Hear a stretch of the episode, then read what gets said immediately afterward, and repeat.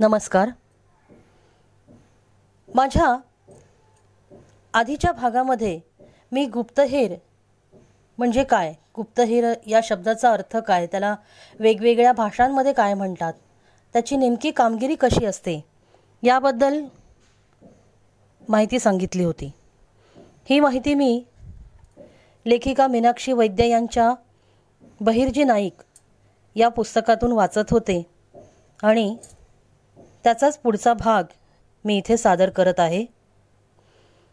गुप्तहेराला फक्त आजचीच माहिती गोळा करायची असते असं नव्हे तर पूर्वीच्या काळात घडून गेलेल्या घटनेसंबंधी अंधुकशी जरी माहिती मिळाली तरी तिच्याकडे दुर्लक्ष करून चालत नाही. ती माहिती त्याला लगेच त्याच क्षणी सरकारला द्यावी लागते. त्याचं एक उदाहरण म्हणजे हिटलरचा उजवा हात असलेली व्यक्ती या या ठिकाणी राहते अशी अंधुकशी माहिती एका नागरिकाने इस्रायलला कळवली होती. खूप वर्षांपूर्वी घडलेली घटना होती ती. गॅस चेंबरमध्ये ज्यू लोकांना कोंबून ठार मारण्या मारण्यात आलं होतं. त्यात या माणसाने हिटलरला मदत केली होती. हा अंधुकसा माहितीचा धागा मिळाला होता पण त्याकडे दुर्लक्ष न करता इस्रायलच्या मोसाद या गुप्तहेर यंत्रणेने त्या माहितीतील तथ्य शोधून काढलं आणि मग त्यांनी त्याला शोधून ठार केलं. सांगायचा मुद्दा हा आहे की हेराला फक्त वर्तमानात जगून चालत नाही तर त्याला माहिती गोळा करताना खूप वर्षांपूर्वी घडलेली त्याला माहीत नसलेली पण त्याच्या देशाशी संबंधित घटना अंधुक्षी असो किंवा ठळक असो जर त्याला कळली तर त्याने सतर्कपणे स्वदेशाला त्याच क्षणी कळवली पाहिजे. आत्ताचं उदाहरण द्यायचं तर अजित डोवाल पाकिस्तानात थोडी थोडकी नाही तर सात वर्ष राहिले होते. तेही हिंदू नव्हे तर मुसलमान बनून. जन्माने हिंदू असलेल्या आणि आयुष्यातील बराच काळ हिंदू धर्मातील रीतिरिवाज पाळत असलेल्या माणसाला अचानक वेगळ्या धर्मातील राहणीमान भाषा रीतिरिवाज तसंच बोलण्याचा लहेजा सगळंच आत्मसात करावं लागलं होतं. एखाद्या सामान्य माणसाला हिंदू धर्मातीलच पण दुसऱ्या जातीतील रीतिरिवाज आत्मसात करणंसुद्धा जड जातं. इथे तर चक्क धर्मच वेगळा होता. पण अजित डोवाल ही सामान्य व्यक्ती नव्हती. ती राष्ट्रप्रेमबद्ध असलेली व्यक्ती होती. म्हणूनच त्यांना वेगळ्या धर्माचा नागरिक म्हणून थोडी थोडकी नाही तर सात वर्ष पाकिस्तानमध्ये काढता आली. कारण ते सावध होते. त्यांचं ध्येय एकच होतं भारत सरकारने दिलेली कामगिरी फत्ते करायचीच. हे करताना त्यांना किती गोष्टींचं अवधान ठेवावं लागलं असेल? प्रत्येक पावलाला धोका होता. तरीही त्यांनी त्यांचं काम सफाईने आणि योग्य पद्धतीने पार पाडलं. आज पाकिस्तानला अजित डोवाल यांची भीती त्याचमुळे वाटते. हेरगिरी करताना हेराला जर माहिती काढता आली तर त्याला यश मिळतं पण बातमी काढताना जर हेर पकडला गेलाच तर त्याचा मृत्यू अटळ. इतकं जेवं घेणं काम हेराचं असतं. या गुप्तहेरांचं काम इतकं गुप्त असतं की आपल्याबरोबर रोजच्या आयुष्यात भेटणारा एखादा माणूस गुप्तहेर असेल याची सामान्य माणसाला कल्पनाही येत नाही. शिवकालीन काळात एक फ्रेंच प्रवासी भारतात आला होता. तेव्हा त्याने शिवाजी महाराजांच्या एका अधिकाऱ्याला विचारलं होतं की तुमच्या शिवाजी महाराजांना एवढं यश कश कसं मिळतं? तेव्हा त्याने सांगितलं होतं महाराजांचा आपल्या गुप्तहेर यंत्रणेवर प्रचंड विश्वास आहे. म्हणून ते या यंत्रणेला सरळ हाताने निधी पुरवतात. त्यांचे गुप्तहेर शत्रूची अचूक माहिती महाराजांना देतात आणि मग महाराज त्या आधारे आपलं नियोजन करतात. महाराजांनी जेवढ्या मोहिमा केल्या त्याचा अभ्यास केला तर लक्षात येतं की एवढ्या कठीण वाटणाऱ्या मोहिमा ह्या हेर खात्याच्या सतर्कतेमुळे आणि अचूक माहिती मिळवण्याच्या पद्धतीमुळे यशस्वी झाल्या होत्या. मग अफजल खानाचा वध असो शाहिस्ते खानावर हल्ला असो किंवा आग्र्याहून सुटका असो किंवा राज्याभिषेक असो तसेच त्यांनी नंतर केलेला दक्षिण दिग्विजय असो या सगळ्या गोष्टी केवळ त्यांच्या सतर्क अशा गुप्तहेर खात्यामुळे शक्य झाल्या. इस्रायलच्या मोसादची शिवाजी महाराजांच्या गुप्तहेर खात्याशी तुलना करता येईल. शिवाजी महाराजांच्या काही पत्रांमधून त्यांचं हेर खातं प्रबळ असल्याचा प्रत्यक्ष संदर्भही मिळतो. त्यांनी दक्षिण दिग्विजयाआधी व्यंकोजी राजांना लिहिलेल्या पत्रात लिहिलं होतं की त्या बहलोल खानाने तुम्हाला जिंजी जिंकण्याबद्दल सांगितले आहे. आता हे वाचून आपल्याला कळतं की इकडे रायगडावर बसून राजे इतक्या लांब असलेल्या व्यंकोजींना बहलोल खानाने पाठवलेल्या कागदाबद्दल सांगत आहेत. नुसतं सांगत नाही आहेत तर त्या कागदात खानाने काय लिहिलेलं आहे तेही राजे सांगतायत. यावरून कळतं की राजांच्या गुप्तहेर खात्याचं जाळं कुठपर्यंत आणि किती पसरलं होतं. या पत्रात राजे व्यंकोजींना जिंजी कशी जिंकायची हेही सांगतात पण व्यंकोजींनी त्याकडे दुर्लक्ष केलं. शेवटी दक्षिण दिग्विजयाच्या वेळी राजांनी स्वतःच जिंजी जिंकून घेतली. इथे एक महत्त्वाची गोष्ट लक्षात घ्यावी लागते की फक्त गुप्तहेर खातं सशक्त असून चालत नाही तर त्यांनी आणलेल्या माहितीची शहानिशा करून मग त्यावर योग्य ती कारवाई करावी लागते. तशी कारवाई केली गेली नाही तर त्या माहितीला काही अर्थच उरत नाही. हेरांनी आणलेल्या छोट्यातल्या छोट्या बातमीचाही विचार करावा लागतो. ती छोटी बातमी कधीकधी पुढील अनर्थ घडवणारी असू शकते. म्हणून ती छोटी बातमी असली तरी त्याकडे दुर्लक्ष करून चालत नाही.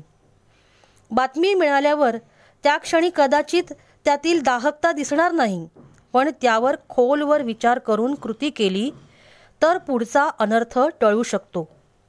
राजांनी हे पथ्य नेहमीच पाळलं. याचं एक उदाहरण देता येईल. पुण्याला शाहिस्ते खानाचा तळ पडला होता. पावसामुळे शत्रू पक्षात फार हालचाली होत नव्हत्या. पण पावसाळ्यानंतर नवीन ताज्या दमाच्या मोगली फौजा चाल करून येणार आहेत आणि त्यांनी मराठी मुलकाची काय काय नासाडी करायची ठरवली आहे याबद्दल राजांना इकडे राजगडावर असताना हेरान करवी कळलं होतं. तेव्हा राजांनी जे पत्र बाजी सर्जेराव जेधे यांना लिहिलं ते असं कुटुंब कबिल्यासकट रयतेला सुरक्षित ठिकाणी हलवावं. रयतेला झालेल्या त्रासाचे पाप तुम्हाला लागेल तेव्हा एका घडीचाही दिरंग न करणे असा इशाराही त्यांना ते त्या पत्रात देतात. यावरून राजांना रयतेची किती काळजी होती हे कळतं. मोगलांच्या सैन्याच्या पावसाळ्यानंतरच्या योजना राजांना हेरानकरवी कळल्यावर राजे स्वस्थ बसले नाहीत त्यांनी त्या बातमीला गांभीर्याने घेतलं आणि सत्यता पडताळून बघितली आणि बाजींना सूचना देणारं पत्र लगेच पाठवलं. म्हणजेच मिळालेल्या माहितीवर ताबडतोब योग्य ती कृती केली गेली पाहिजे हे इथे महत्त्वाचं आहे. शाहिस्तेखानासारखं संकट स्वराज्यावर चालून आलं तेव्हा त्यांनी त्याची बित्तम बातमी राजांना कळवली होती म्हणून ती कारवाई राजांना करता आली. पण दुर्दैवानं आपल्याकडच्या कागदपत्रांमध्ये याबद्दलचा फारसा उल्लेख आढळत नाही. मोगल दरबारातील भीमसेन सक्सेना याच्या तारिके दिलखुशा यात तो असं लिहितो की राजांच्या हेरांनी खानाच्या छावणीतील बारीक सारीक गोष्टी राजांपर्यंत पोहोचवल्याच आणि इतकंच नाही तर लाल महालात जे काही किरकोळ बदल खानाने केले होते त्याचीही माहिती हेरांनी राजांना दिली होती. तेव्हाच फक्त चारशे सैनिकांसह येऊन राजे खानाच्या छावणीवर छापा मारून गेले सुद्धा. यावरून कळतं की राजांचे हेर कुठे कुठे शिरून गुप्त बातम्या आणायचे. हे काम सहज सोपं नक्कीच नव्हतं. तसंच याचबरोबर आणखी एक आश्चर्य म्हणजे राजे एका मोगल अधिकाऱ्याला पत्र लिहितात. त्यात पुढे ते लिहितात की तुमचे हे मोगल अधिकारी बादशहा औरंगजेबाला खोटी माहिती देतात.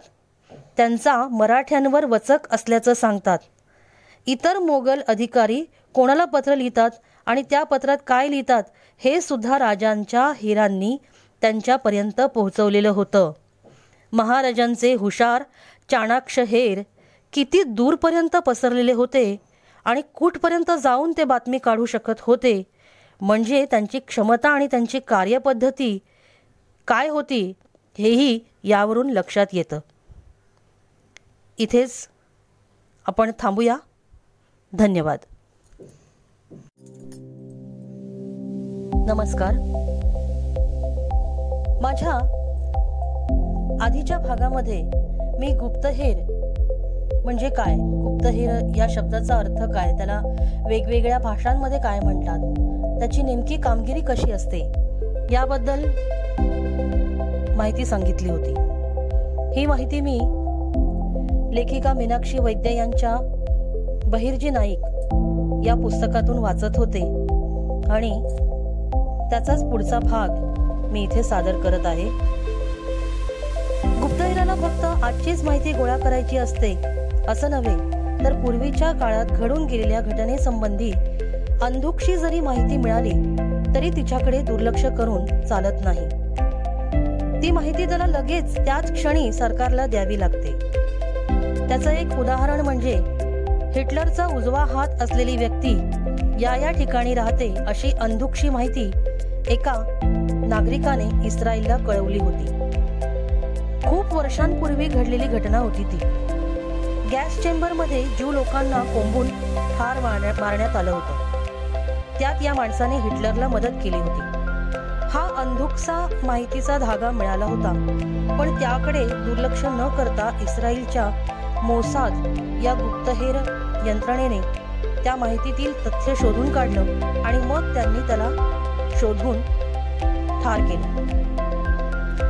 सांगायचा मुद्दा हा आहे की हेराला फक्त वर्तमानात जगून चालत नाही तर त्याला माहिती गोळा करताना खूप वर्षांपूर्वी घडलेली त्याला माहीत नसलेली पण त्याच्या देशाशी संबंधित घटना अंधुक्षी असो किंवा ठळक असो जर त्याला कळली तर त्याने सतर्कपणे स्वदेशाला त्याच क्षणी कळवली पाहिजे.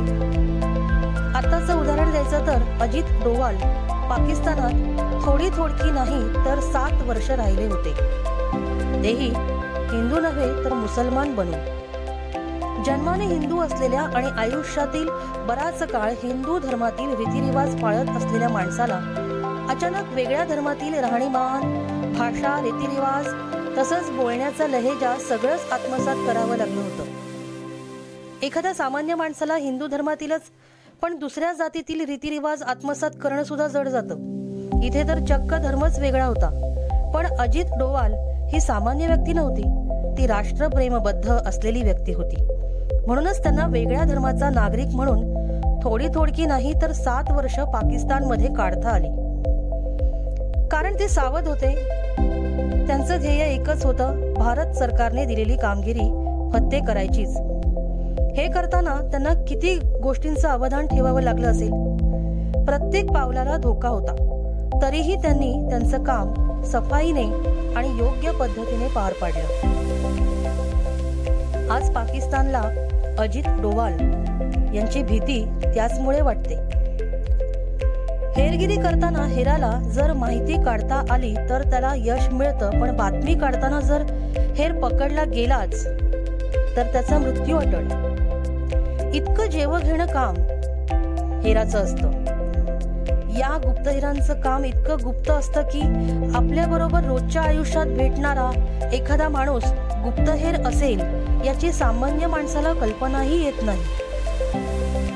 शिवकालीन काळात एक फ्रेंच प्रवासी भारतात आला होता. तेव्हा त्याने शिवाजी महाराजांच्या एका अधिकाऱ्याला विचारलं होतं की तुमच्या शिवाजी महाराजांना एवढं यश कसं मिळतं? तेव्हा त्याने सांगितलं होतं महाराजांचा आपल्या गुप्तहेर यंत्रणेवर प्रचंड विश्वास आहे. म्हणून ते या यंत्रणेला सरळ हाताने निधी पुरवतात.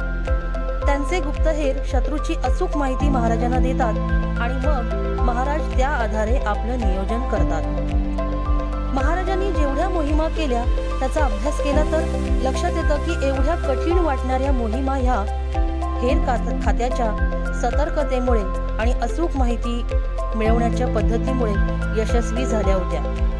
मग अफजल खानाचा वध असो शाहिस्ते खानावर हल्ला असो किंवा आग्र्याहून सुटका असो किंवा राज्याभिषेक असो तसेच त्यांनी नंतर केलेला दक्षिण दिग्विजय असो या सगळ्या गोष्टी केवळ त्यांच्या सतर्क अशा गुप्तहेर खात्यामुळे शक्य झाल्या. इस्रायलच्या मोसादची शिवाजी महाराजांच्या गुप्तहेर खात्याशी तुलना करता येईल. शिवाजी महाराजांच्या काही पत्रांमधून त्यांचं हेर खातं प्रबळ असल्याचा प्रत्यक्ष संदर्भही मिळतो. त्यांनी दक्षिण दिग्विजयाआधी व्यंकोजी राजांना लिहिलेल्या पत्रात लिहिलं होतं की त्या बहलोल खानाने तुम्हाला जिंजी जिंकण्याबद्दल सांगितले आहे. आता हे वाचून आपल्याला कळतं की इकडे रायगडावर बसून राजे इतक्या लांब असलेल्या व्यंकोजींना बहलोल खानाने पाठवलेल्या कागदाबद्दल सांगत आहेत. नुसतं सांगत नाहीयेत तर त्या कागदात खानाने काय लिहिलेलं आहे तेही राजे सांगतायत. यावरून कळतं की राजांच्या गुप्तहेर खात्याचं जाळं कुठपर्यंत आणि किती पसरलं होतं. या पत्रात राजे व्यंकोजींना जिंजी कशी जिंकायची हेही सांगतात पण व्यंकोजींनी त्याकडे दुर्लक्ष केलं. शेवटी दक्षिण दिग्विजयाच्या वेळी राजांनी स्वतःच जिंजी जिंकून घेतली. इथे एक महत्वाची गोष्ट लक्षात घ्यावी लागते की फक्त गुप्तहेर खातं सशक्त असून चालत नाही तर त्यांनी आणलेल्या माहितीची शहानिशा करून मग त्यावर योग्य ती कारवाई करावी लागते. तशी कारवाई केली गेली नाही तर त्या माहितीला काही अर्थच उरत नाही. हेरांनी आणलेल्या छोट्यातल्या छोट्या बातमीचाही विचार करावा लागतो.